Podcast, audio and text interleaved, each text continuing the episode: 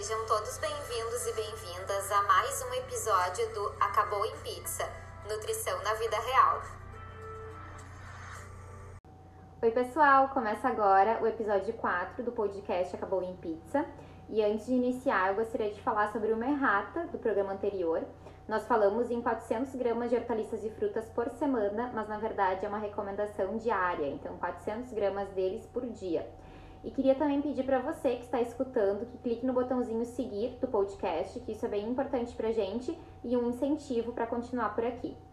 Então falaremos sobre um tema que eu adoro, que é performar. Quando a gente escuta assim programas que falam sobre performance no trabalho, nos estudos, a gente escuta muito sobre acordar às 5 horas da manhã, sobre organização, sobre método Pomodoro, mas dificilmente se fala sobre a relação da alimentação com a nossa produtividade. Então, um spoiler aqui tem tudo a ver.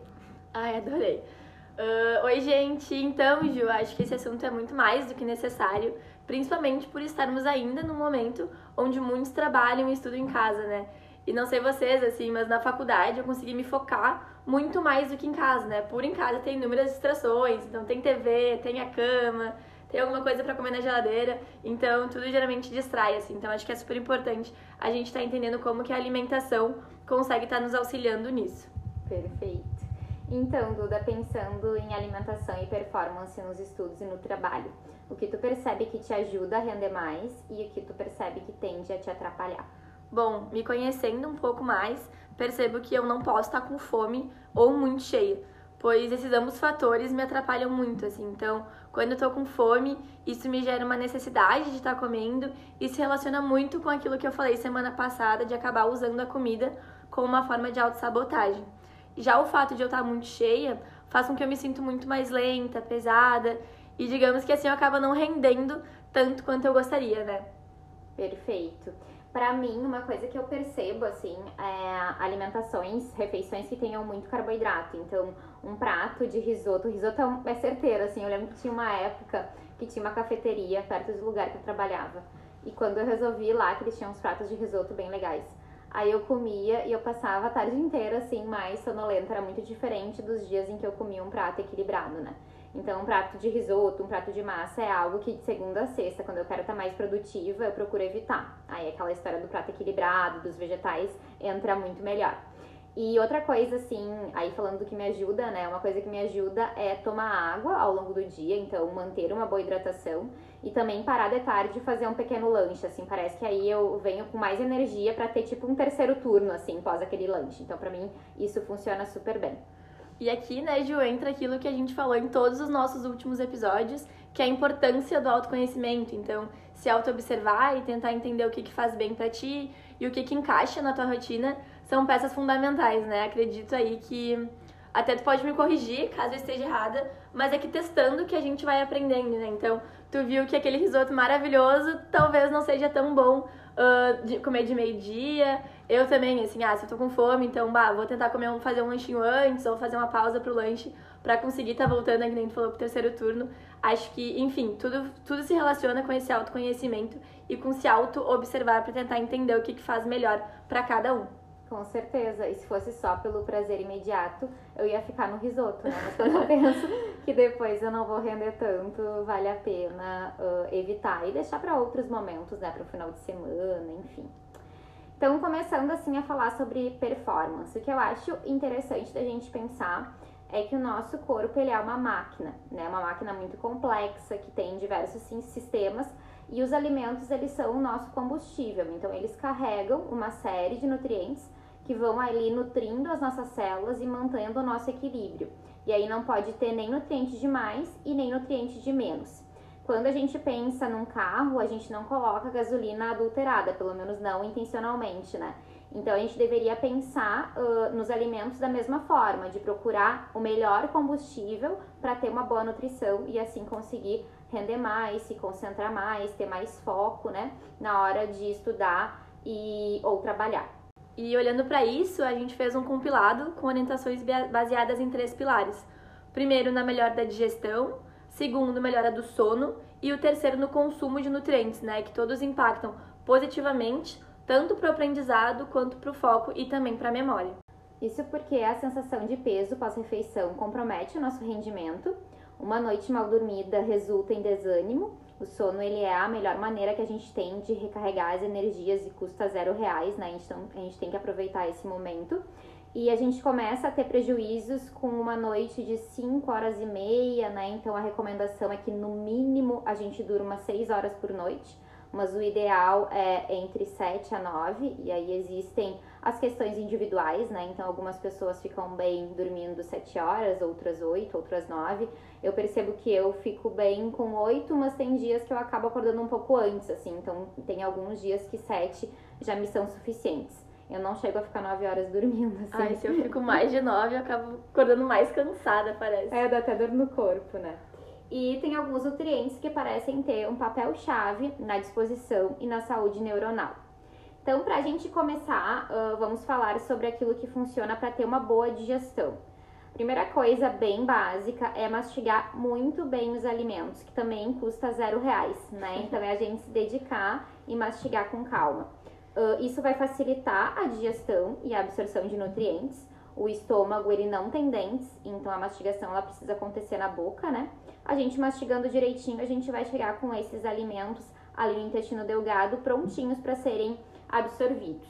E não precisa ficar contando mastigadas, né? Só ficar atento mesmo com a consistência do alimento antes de a gente engolir. Já isso aí já é o suficiente tem umas orientações bem old school, né? É. Ai, mastigue, sei lá, 100 vezes. A pessoa tá comendo um purê e vai ficar mastigando 100 vezes o purê. Então, tem que ver a consistência do alimento em questão mesmo.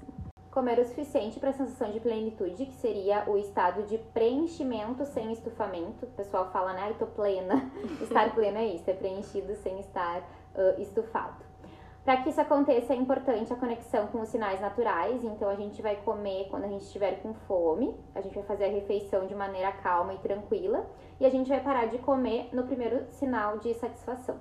Evitar comidas com excesso de gordura nos dias mais ativos. A gordura deixa a nossa digestão mais lenta, o que contribui para aquela sensação de peso e de baixa energia. E aí, como alimentos né, ricos em gorduras, a gente tem os salgadinhos, frituras e os doces Todos esses contribuem para esses quadros que a, que a Ju falou.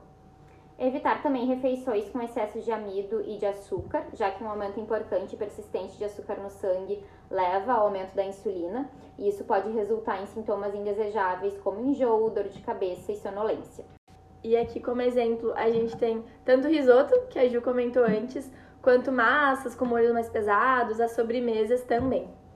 E é bom falar também que a gente já falou de gordura, né? Então, gordura em excesso e açúcar e amido em grande quantidade. E se a gente pensa num fast food, ele vai ter as duas coisas, né? Tem muito açúcar, muito amido e, e muita gordura também. Então, é o tipo de refeição que a gente deveria evitar num dia aí de trabalho. Incluir alimentos ricos em fibras no dia a dia, eles vão facilitar a nossa digestão, eles fornecem saciedade sem a sensação de peso que as gorduras uh, geram na gente, né? Então, ambos contribuem para a saciedade, tanto fibras quanto gordura, só que as fibras não dão aquela sensação de peso que as gorduras acabam trazendo. E elas contribuem para as idas no banheiro, deixando a gente mais feliz, né? Eu falei no outro episódio, quando a gente tá enfesada, porque a gente tá cheio de fezes e fica irritado. Então, a gente ir no banheiro direitinho faz com que a gente melhore o humor. Total. E temos inúmeros alimentos, né? Opções de alimentos fontes de fibra, como as leguminosas, então aqui entre feijão, lentilha, ervilha, os grãos, Também temos as farinhas cereais, como aveia, arroz e linhaça, e também as frutas e as verduras. As frutas e as verduras. E aqui vale ressaltar a importância da escolha do consumo desses alimentos crus, quando possível, né? Importante lembrar isso. E também optar pelo consumo de frutas com casca. Então, a maçã, o pêssego, a pera, que são geralmente frutas que a gente, tá, que a gente consegue consumir com a casca, né? Inclusive, uma amiga minha semana tava comendo um kiwi com a casca, achei super estranho, mas sou louca pra provar, né? Porque, enfim, acho que também é uma opção que pode dar certo. E aí é importante lembrar que nos sucos espremidos, como na laranja um suco de uva, a gente já não tem tanta presença de fibras quanto na fruta inteira ou em sucos que a gente utiliza fruta, por exemplo, um suco de maçã que tu vai utilizar ali com, com a casca, né? Ou também no suco, no suco verde, caso vocês forem fazer, optar, caso vocês queiram mais, mais fibras, em não coar eles, né? Então, às vezes pode parecer não tão palatável assim, mas para a saúde vai fazer super bem. É, principalmente se a ideia for justamente aumentar o consumo de, ah, de fibras, né? Então vai depender disso. E outra coisa é que liquidificar os sucos não é algo que diminui a quantidade de fibras. O que vai diminuir é a gente coar, né? E aí deixar aquele bagaço ali na peneira e acabar consumindo só a parte líquida. E tem várias receitas também que utilizam o bagaço do suco para alguns preparos, né? Acho que inclusive a gente pode estar trazendo mais uhum. algumas, algumas opções aí para vocês. Eu até fiquei pensando em bolos que reaproveitam casca é. de banana, né? Que Laranja é uma forma também. de incrementar com é, fibra, exatamente. né? Uh, outro ponto, tratar adequadamente intolerâncias e hipersensibilidades alimentares, evitando os alimentos necessários, né? Aí tem que ver de maneira individual, e cuidando da saúde intestinal. E aquele combo sempre funciona muito bem, água, fibras, fitoquímicos, que são as substâncias que dão cor para os alimentos, e os probióticos. Aí entra um iogurte, um kefir, uma kombucha. Já que a constipação, a diarreia, a coriza, a dor de cabeça, que são uh, sintomas de intolerâncias e hipersensibilidades, comprometem a qualidade de vida e acabam impactando de maneira negativa a nossa capacidade produtiva. E sabemos que existem alimentos com maior potencial de sensibilidade, né? Então, acho que todo mundo conhece alguém que seja ou alérgico ou intolerante ao ovo, amendoim, leite, trigo. Então é super importante a gente estar atento ao que, que a gente come e como o nosso corpo reage àquele alimento. Perfeito. E agora a gente vai entrar nas orientações para sono. Então, primeiro é evitar o excesso de café e outras bebidas estimulantes, como chimarrão, por exemplo. Além do que a maioria já sabe, que a cafeína nos deixa em estado de alerta e tal, essas questões mais óbvias, eu queria chamar atenção aqui para aquelas pessoas que tomam muito café como uma forma de tentar se sentir disposto, né? E na verdade o que deveria estar sendo corrigido é a alimentação e o sono. Então não adianta querer tapar o sol com a peneira, né? Tem que olhar para a raiz do problema. Então como é que tá essa alimentação? Como é que tá a noite de sono? E aí evitar o consumo tanto do café quanto do chimarrão a partir das 16, 18 horas. E para as pessoas mais sensíveis, antes das 14, já ficar se monitorando ali para a gente não estar tá consumindo esses, esses líquidos. E também ficar atento ao consumo de energéticos, né? Então, às vezes, ah, tô com sono, tomo um energético, é 5 da tarde, é 6 da tarde, ou às vezes de noite, muitos estudantes querem virar à noite, né, estudando. Então, ficar atento aí a, a essas consequências desse consumo. Perfeito. Além de optar por jantares leves, né, então pensando na refeição que antecede o sono, uh, buscar se alimentar até duas horas antes de dormir, para que o corpo já esteja bem alimentado, suprido, mas não mais trabalhando para a digestão. E aqui podemos falar mais uma vez uh, sobre a importância da organização dessas refeições, né? para otimizar o nosso tempo. Então, ter os vegetais pré-prontos, opções de congelados, processados saudáveis também. Então, como deixar um grão de bico pronto para o consumo já, tudo são formas aí de facilitar a nossa vida. Com certeza, porque se a gente deixa para Deus dará, assim, a gente chega em casa, sei lá, 19 horas, aí até se organizar, fazer a janta, um aí vai dormir aí. tarde, né? É, ou come qualquer é, coisa, é, né? E a alimentação já fica prejudicada. Um, depois, então, evitar bebidas alcoólicas à noite. Eu sei que o álcool, ele dá aquela sensação de relaxamento, assim, mas ela é momentânea. A tendência é que o sono uh, que vem após um, um, consumo de bebida alcoólica ele seja mais conturbado, né? Então não é aquele sono pleno. Então o ideal seria evitar. E para quem tem o hábito, drinks sem álcool podem ser uma boa alternativa, né? Então aqui fica uma receitinha para vocês, eu já adorei. Então pegar quatro morangos picados, uma rodela de limão bergamota e agora aproveitar aí que estamos na época dessa fruta, uhum. meio copo de água com gás e meio copo de uma kombucha tradicional. Então, nunca tomei e a Ju trouxe a receita, então acho que tu já tô super ansiosa para degustar. Fica muito deliciosa, eu adoro essa receitinha. E mais, comer alimentos fontes de triptofano e não ter medo de carboidratos saudáveis. Essa combinação ela vai contribuir para níveis adequados de serotonina, que é o hormônio precursor da melatonina, que é o hormônio do, so do sono. Então, a gente tendo uma serotonina em dia, a gente consequentemente tem uma melatonina em dia reforçando que a alimentação saudável é a alimentação equilibrada que garante quantidades adequadas de todos os nutrientes. Sem medo de carboidrato aqui, sem carbofobia, né? Existem os carboidratos que fazem bem sim. Existe uma tendência das pessoas a tipo, ai, não tô rendendo muito bem, vou comer uma bala, né? Vou comer um chocolate. E esse tipo de carboidrato ele fornece energia de maneira imediata, mas logo essa energia cai. Então não é o tipo de carboidrato que a gente deveria recorrer quando a gente quer produzir, né? Mas sim os carboidratos integrais. Agora a Duda vai falar um pouquinho sobre quais são esses alimentos que seriam mais indicados. Bom, e aqui entram, né, então peixes, ovos e a banana, todas elas são fontes de triptofano e cereais, integra cereais integrais, batatas e o aipim são exemplos aí de boas fontes de carboidratos. E por último, nessa pegada do sono, seriam os chás calmantes, né? Então tomar um chazinho antes de dormir uh, funciona super bem não só pelas questões dos ativos, mas porque é uma medida reconfortante, a gente já vai Ai, se acalmando, né? Ficando quentinho, então acho que é tudo de bom. Ter o nosso momentinho antes de dormir é ótimo, junto com um chazinho. Perfeito. E a gente falou sobre os chás também no podcast da semana passada, então podem lá escutar.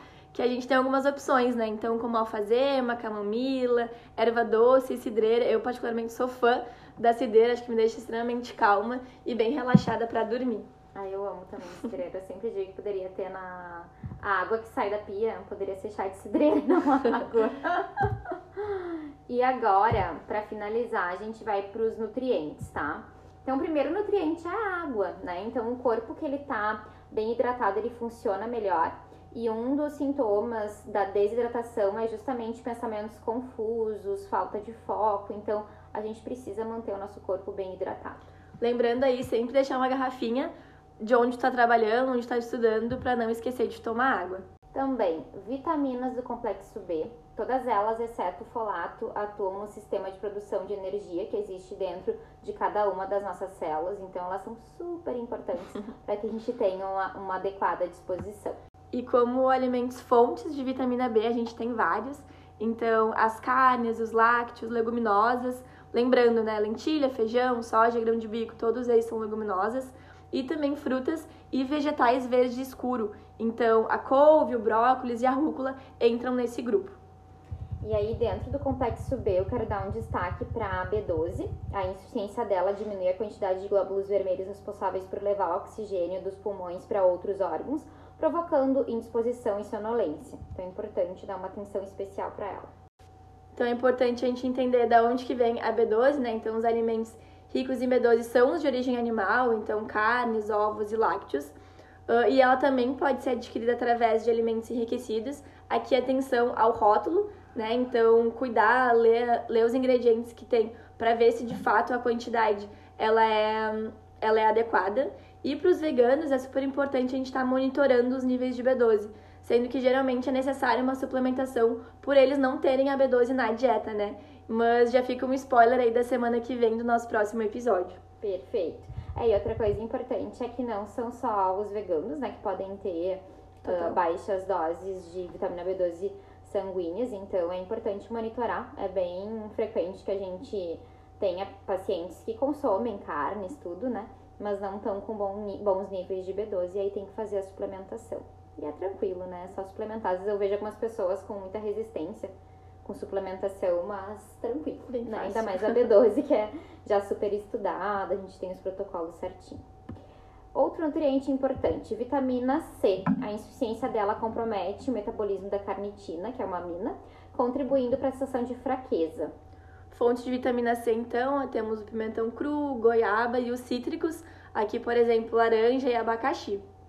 E é importante falar que a vitamina C é muito sensível ao aquecimento, né? Por isso que o pimentão teria que ser cru para ser realmente uma fonte de vitamina C. Quando a gente refoga ele e tal, ele acaba já reduzindo de maneira considerável a concentração. Uh, isso do aquecimento não acontece com todas as vitaminas, né? Mas realmente a vitamina C é uma que é mais, mais sensível. Outro nutriente é o ferro, então a insuficiência de ferro reduz o transporte de sangue e oxigênio resultando em cansaço e sonolência. Já tive anemia e realmente, assim, é ruim, sabe? Eu me lembro que eu tinha dificuldade para acordar, eu só queria ficar dormindo de tarde, então é uma sensação realmente bem, bem ruim e que com certeza impacta muito né, na produtividade, nos estudos e tal. Uh, e aí, falando de exames para ferro, baixos níveis sanguíneos de ferritina já mostram uma baixa reserva de ferro no organismo, e aí a gente tem que olhar para essa alimentação e talvez, dependendo da, do nível que estiver, até mesmo suplementar. E a anemia é um exame que a gente diagnostica através de hematócrito e hemoglobina, né? Aí seria um outro exame e aí com certeza precisa, né, quando se tem o diagnóstico da suplementação.